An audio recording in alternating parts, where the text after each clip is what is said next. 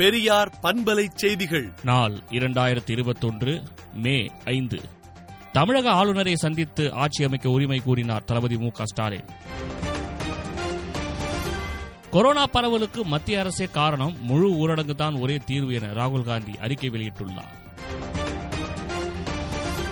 இந்தியாவில் கொரோனா மூன்றாம் அலைக்கு வாய்ப்புள்ளது என்று எய்ம்ஸ் இயக்குநர் ரந்தீப் குலோரியா எச்சரித்துள்ளார். அதே நேரம் தற்போது பலருக்கு தடுப்பூசி போடப்படுவதால் மூன்றாம் அலையின் தாக்கம் தீவிரமாக இருக்காது என்றும் தெரிவித்துள்ளார்.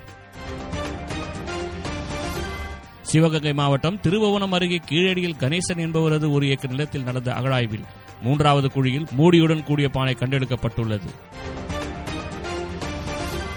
மோடியும் அமித்ஷாவும் வெல்ல முடியாதவர்கள் அல்ல என்பதை மேற்கு வங்க தேர்தல் உணர்த்திவிட்டது என சிவசேனா கருத்து தெரிவித்துள்ளது.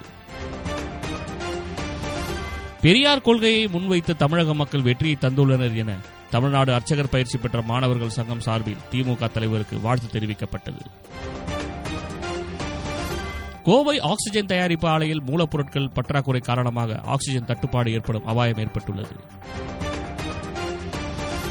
மு க ஸ்டாலின் முதல்வராக முடியாது என்று கணித்தவர்கள் தங்கள் ஜாதகத்தை பார்க்க வேண்டும் என ப. சிதம்பரம் பேட்டியளித்துள்ளார். மத்திய பிரதேசத்திலிருந்து கும்பமேளாவுக்கு சென்று திரும்பியவர்களில் தொன்னூற்றி ஒன்பது பேருக்கு கொரோனா தொற்று உறுதி செய்யப்பட்டுள்ளது. பெங்களூருவில் அரசு சார்பில் மருத்துவமனைகளில் கொரோனா நோயாளிகளுக்கு படுக்கைகள் ஒதுக்குவதில் ஊழல் நடந்துள்ளதாக ஆளும் பாஜக அரசின் எம்பிஏ குற்றம் சாட்டியுள்ளார். ரூபாய் பதிமூன்றாயிரம் கோடியில் பிரதமருக்கு புதிய வீடா என பிரியங்கா காந்தி கேள்வி எழுப்பியுள்ளார். பிரதமர் மோடியின் மக்களவைத் தொகுதியான வாரணாசி தொகுதியில் நடைபெற்ற உள்ளாட்சி தேர்தலில் பாஜக படுதோல்வியை சந்தித்துள்ளது. ஆந்திராவில் இன்று முதல் முழு ஊரடங்கு அமலுக்கு வந்துள்ளது.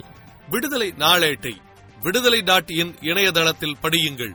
பெரியார் பண்பலை செய்திகளை நாள்தோறும் உங்கள் செல்பேசியிலேயே கேட்பதற்கு எட்டு ஒன்று இரண்டு நான்கு ஒன்று ஐந்து இரண்டு இரண்டு இரண்டு இரண்டு என்ற எண்ணுக்கு பெரியார் எஃப்எம் நியூஸ் என்று வாட்ஸ்அப் மூலம் செய்தி அனுப்புங்கள்.